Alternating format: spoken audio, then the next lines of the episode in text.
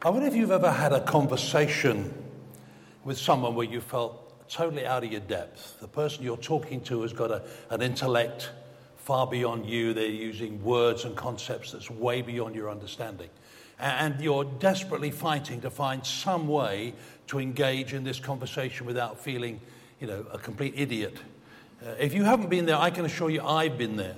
Um, and if that's true in a human situation, how true would it therefore seem to be when we come to engage not with a, a human intellect, uh, but the God of all creation, uh, the greatest mind in the universe, because he is the universe, uh, who, who invented language, who understands concept? How hard would it be to have that kind of conversation?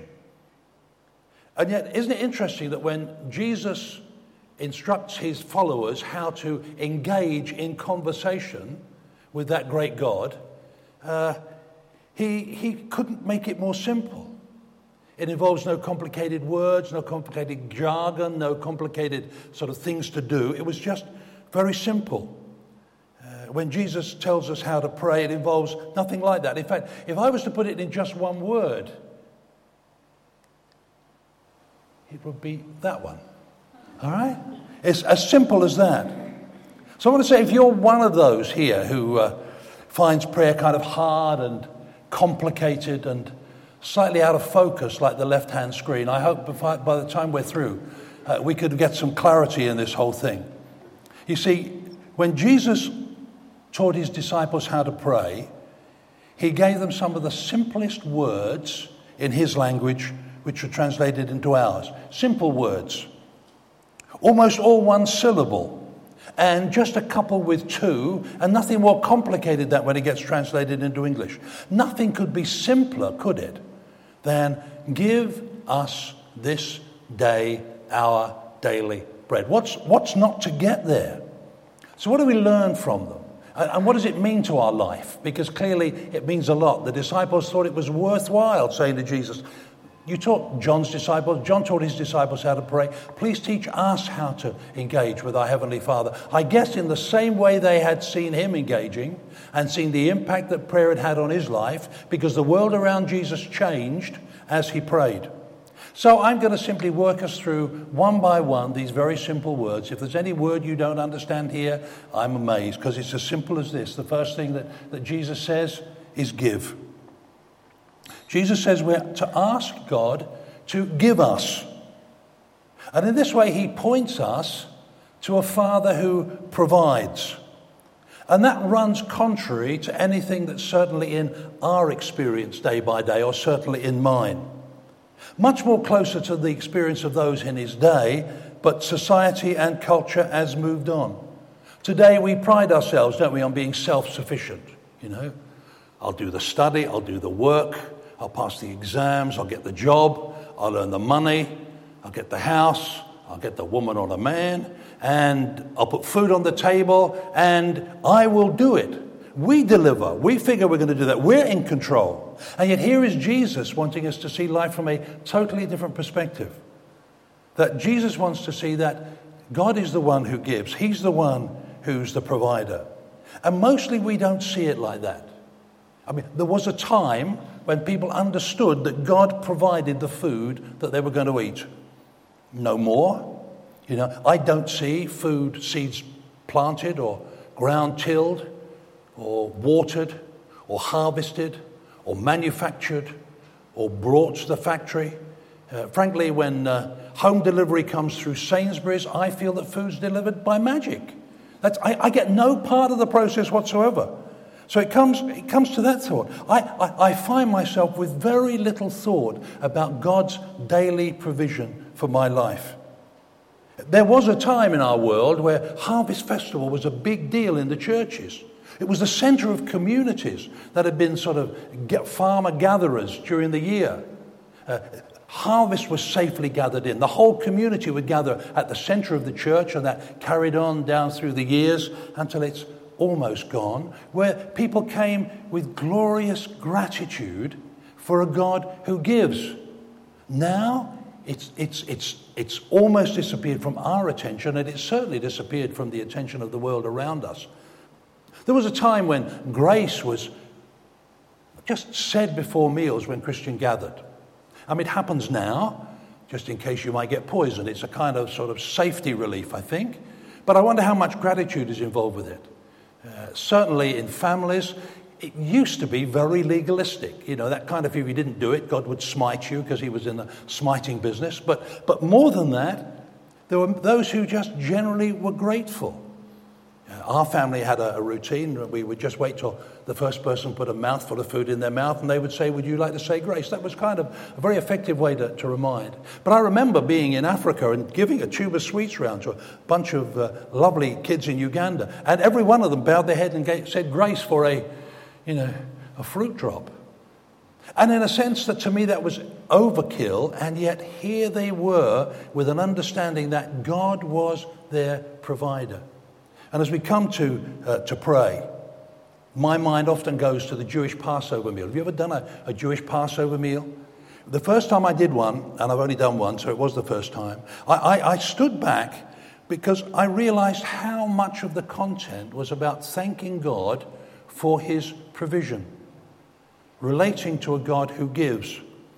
And in our world, Jesus wants to remind us with the word give that we come to a Father who gives. He is the source of all our provision. Give us today our daily bread. Give us today our daily bread. Do you notice that uh, it's not give me my daily bread? The disciples say, teach us to pray. And Jesus doesn't say, well, uh, yes, pray like this Give me today my daily bread. He says, Give us our daily bread. And I want to take a moment for this to sink in because I think this is deep, profound, and important, and something we may have never reflected on before. You see, we're not told to pray, Father, give me, but Father, give us. And to be honest, we don't. Uh, the words that come from my mouth are, Father, give us our daily bread, and my mind is saying me. Forgive us our sins, and my focus is on me. You know, lead us not in temptation, lead me not in temptation. So the words are said, but often it's not in our in our mouth. We just haven't got it. It's in our in our world today. We've kind of lost what's going on. We in the sophisticated West, with our self-centeredness, have lost the fact that God so often talks about us in the plural and we hear it in the single, singular. The Christian life has become as though it's essentially about me, me, me, I'll do it. But a home group might be useful now and again, when in fact it's quite different. Let me, let me, let me show you something.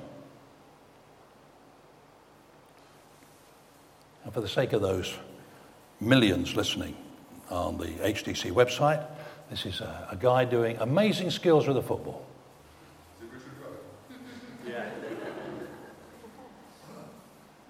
Are we impressed with that? I mean, think of the hours of private, solitary dedication that went into that. But can I tell you something? That is not football, all right? That is not football. And in the same way as all those skills are essential to the big picture. They are not the big picture. However important our individual praying and service and Bible study and everything else may be, it is only a small part of the whole. Uh, football, much like the Christian life, is a team effort. Each with us with a part to play, with our strengths and our weaknesses. We know who the defenders, the attackers, the sweepers, the midfielders. We know which of those are going to take something for the team those who are going to have our back. It's, it's, it's a team effort. The first time that television cameras were ever allowed into a premiership dressing room before the game, I took great interest on it. Was a few years ago. It was, I took special interest because it was a London club and they play in blue. So I was really intrigued by to see what was going on. Do you know what happened? When it was all over, they didn't join hands and pray. I, I, I just knew that wasn't going to happen. Do you know what happened? They did not leave that room till every single one of them had shaken hands with every single one of them. Because they were saying, whatever my individual skills are, we are in this together. And we have to get hold of that. We have to show that our and not my relates to our daily bread. If we're going to understand that, let me stray for a moment. Let me put it in a big picture. You see, the, the whole of the Lord's Prayer is about our as well as me. Yes, it is about me, but it's in the context of our. Jesus says, go into your closet and pray privately, but in that context, it's an our. So, what, is it, what does it mean when we talk about forgive us our sins? Yes, my sins need to be forgiven. But you know, some sin is corporate. Some, some sin in our world is not just individuals, it can be a whole cluster of individuals doing really bad things. Think of the greed culture of the banks, corporate sin, which demanded corporate confession and forgiveness, the cover up culture of some uh, NGOs, relief and development agencies, over the issue of, uh, of sexual activity of their people the exploitation of multinationals, tearing down forests for gain or polluting our rivers and our waters. And our church, the people of God, is no different. We have our individual sins, but you know we have our sin as well? We can have our collective pride. We can have our collective indifference. That's our sin. Our home group can become so self obsessed. That's a sin. Uh, I. Uh, I was leading a service in a, another church a while ago, a previous church, and uh, I, I, was leading the confession. And, and with this in mind, I, I, I, got people to turn into groups to, to pray in confession. So we confessed our sins in a sense to one another, but owned it. It was an interesting experience because at that time, the, the Times newspaper used to send a reporter to do a kind of checker trade on churches, all right? And they'd write it up, and she came. And I thought, well, this should be very impressive. She should get this. And out of 10, we got seven for architecture, all right? And three for spirituality. So that under shows how little the Times understand. But we need to grab it. There is, there is a corporate thing in that. What about not being led into temptation? Yes, I don't want to be led into temptation. But what are the temptations that collectively we can face? To settle as a church? Would that be a temptation? Would that be a sin? Uh, to focus on nice people only? Or to be comfortable? You see, and that's equally true when it comes to praying for our daily bread. See, when, when Jesus says we are paying for our daily bread, he is, in effect, calling us to be family. See, it's not just our needs we're praying for. We say the words, give us our daily bread. We think about my daily bread. But if we're to grasp it really, it's because we're part of a family. It's not just our needs. Uh, you see, there are about 2.2 billion Christians in the world. A large chunk of those will be praying, give us our daily bread in their own language. And about half of them are profoundly poor, with many who will go to bed hungry tonight. All right? So, this is a prayer that Jesus points us to, which is essentially about a prayer of compassion. Please give us our daily bread. Please give us our daily bread. You know what makes it think of? Makes me think of a visit I made to Nepal uh, some years ago, where I had the privilege of preaching in a, a little very poor Nepalese church, uh, smaller than this and poorer than this, but this is the best I could find. Uh, they were poor, a very poor community. They were poor because they got me to preach them on Sunday. But the thing that surprised me, and I couldn't get understand, as they came in, so many of them, particularly the women, would come with a little bag of rice and place it alongside the communion table.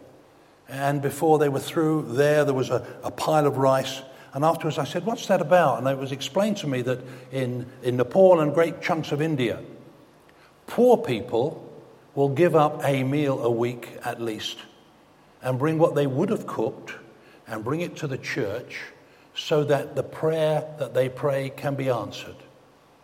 Give us today our daily bread. And we need to understand as we pray for our daily bread, this is in the context of a world population and a world church, many of whom are without. Uh, this was something that the church in Corinth certainly failed to understand. That's why Paul wrote in 1 Corinthians 16 uh, to them and to say, as you come to break bread and drink wine, or remember the Lord's body, um, you need to examine the Lord's body as you eat. And uh, it's particularly the Baptists who got this wrong because they think the, the word Jesus, the, the words body there, the Lord's body means Jesus, physical body. Think about Jesus as you come to break, to break bread and drink wine. In its context, what, it, what, what Paul really is saying is the body of Christ.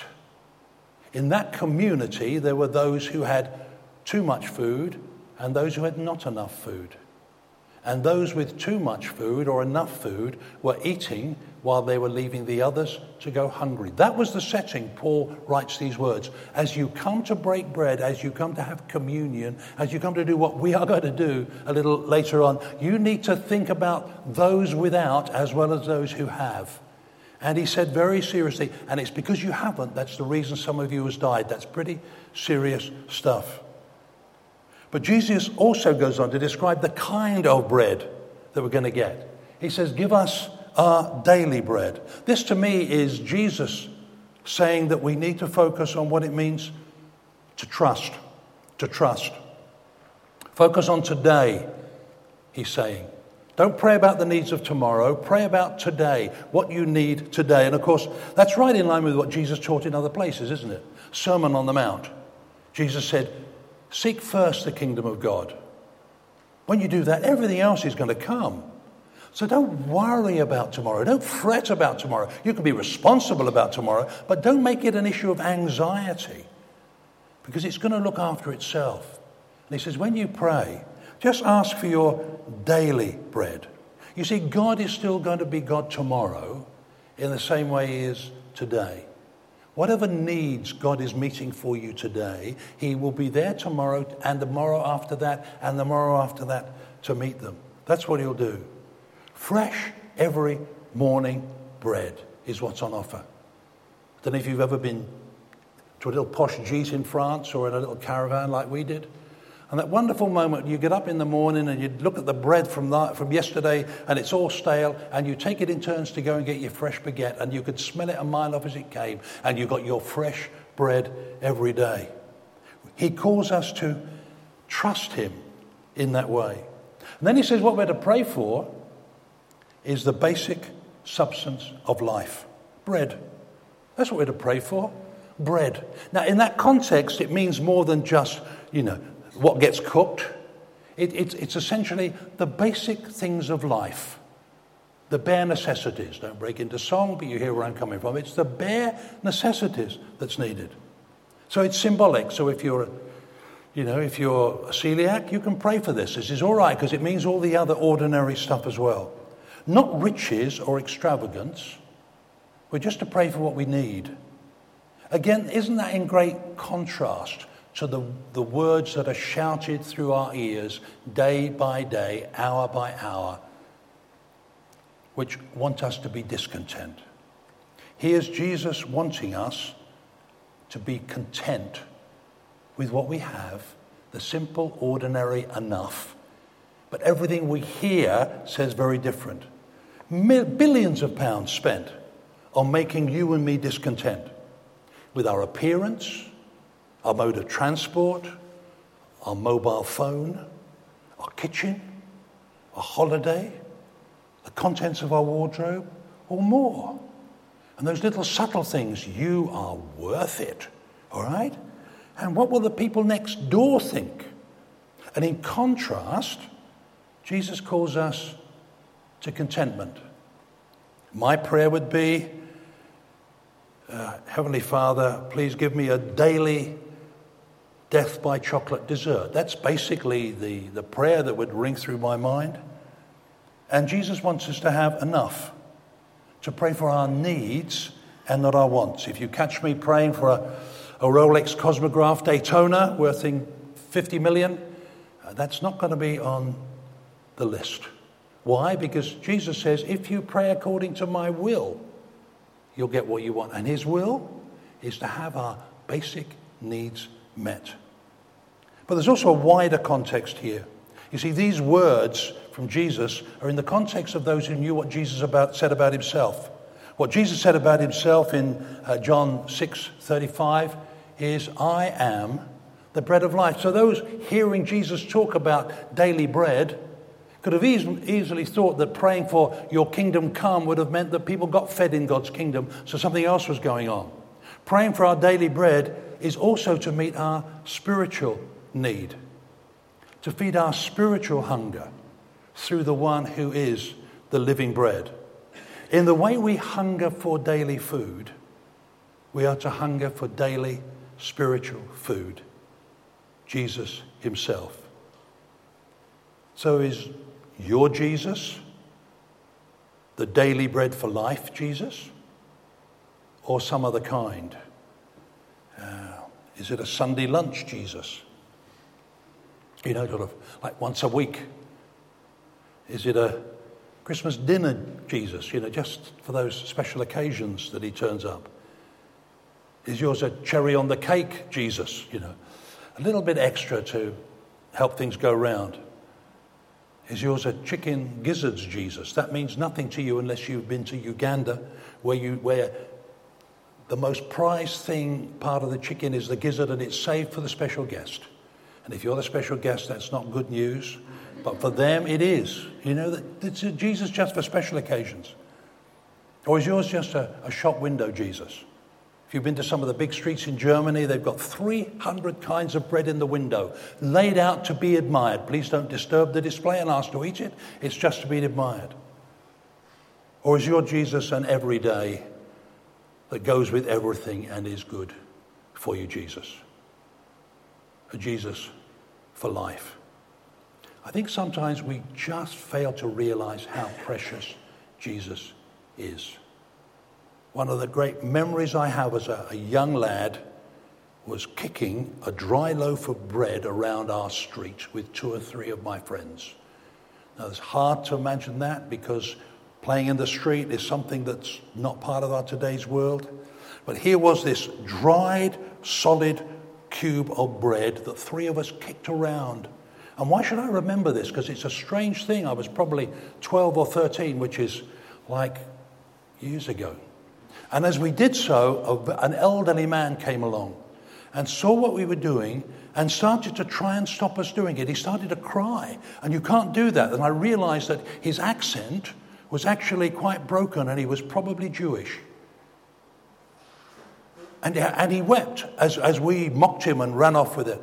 And it was some time after I thought, what was going on? And I realized that almost certainly that man had been in a concentration camp where the most precious thing you could have was just a morsel of bread. And here we were, these street idiots, kicking around something which was precious to him.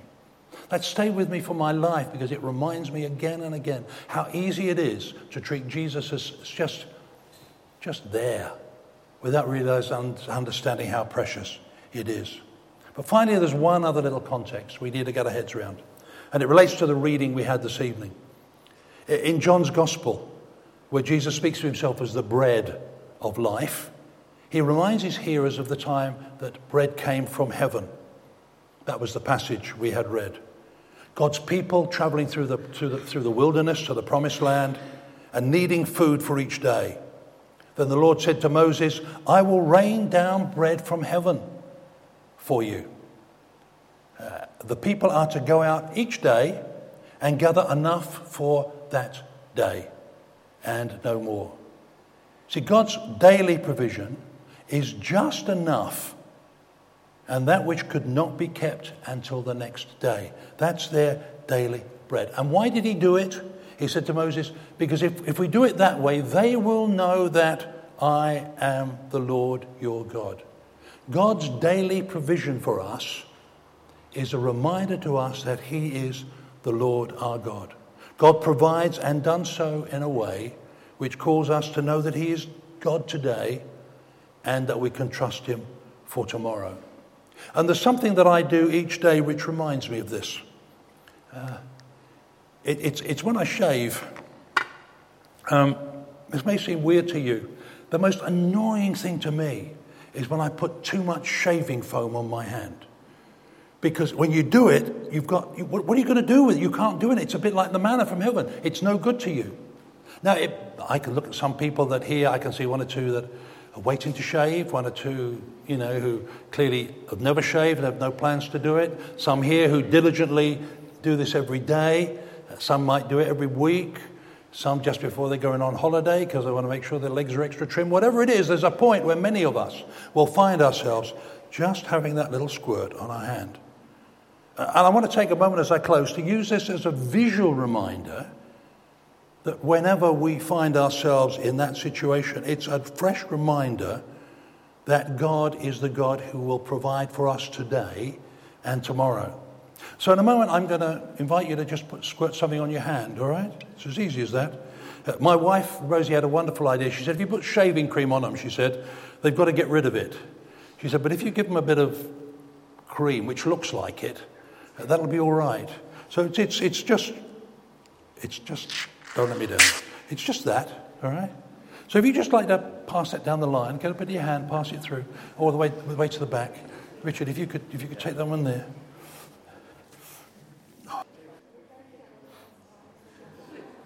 You see, too much is no good.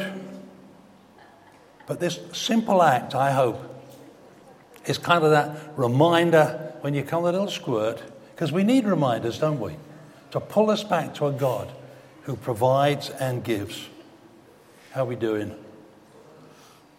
It's not down the throat, it's on the hand, all right? And those of you on low carb diets, you've discovered the wonder of this, haven't you? You can squirt that down your throat forever.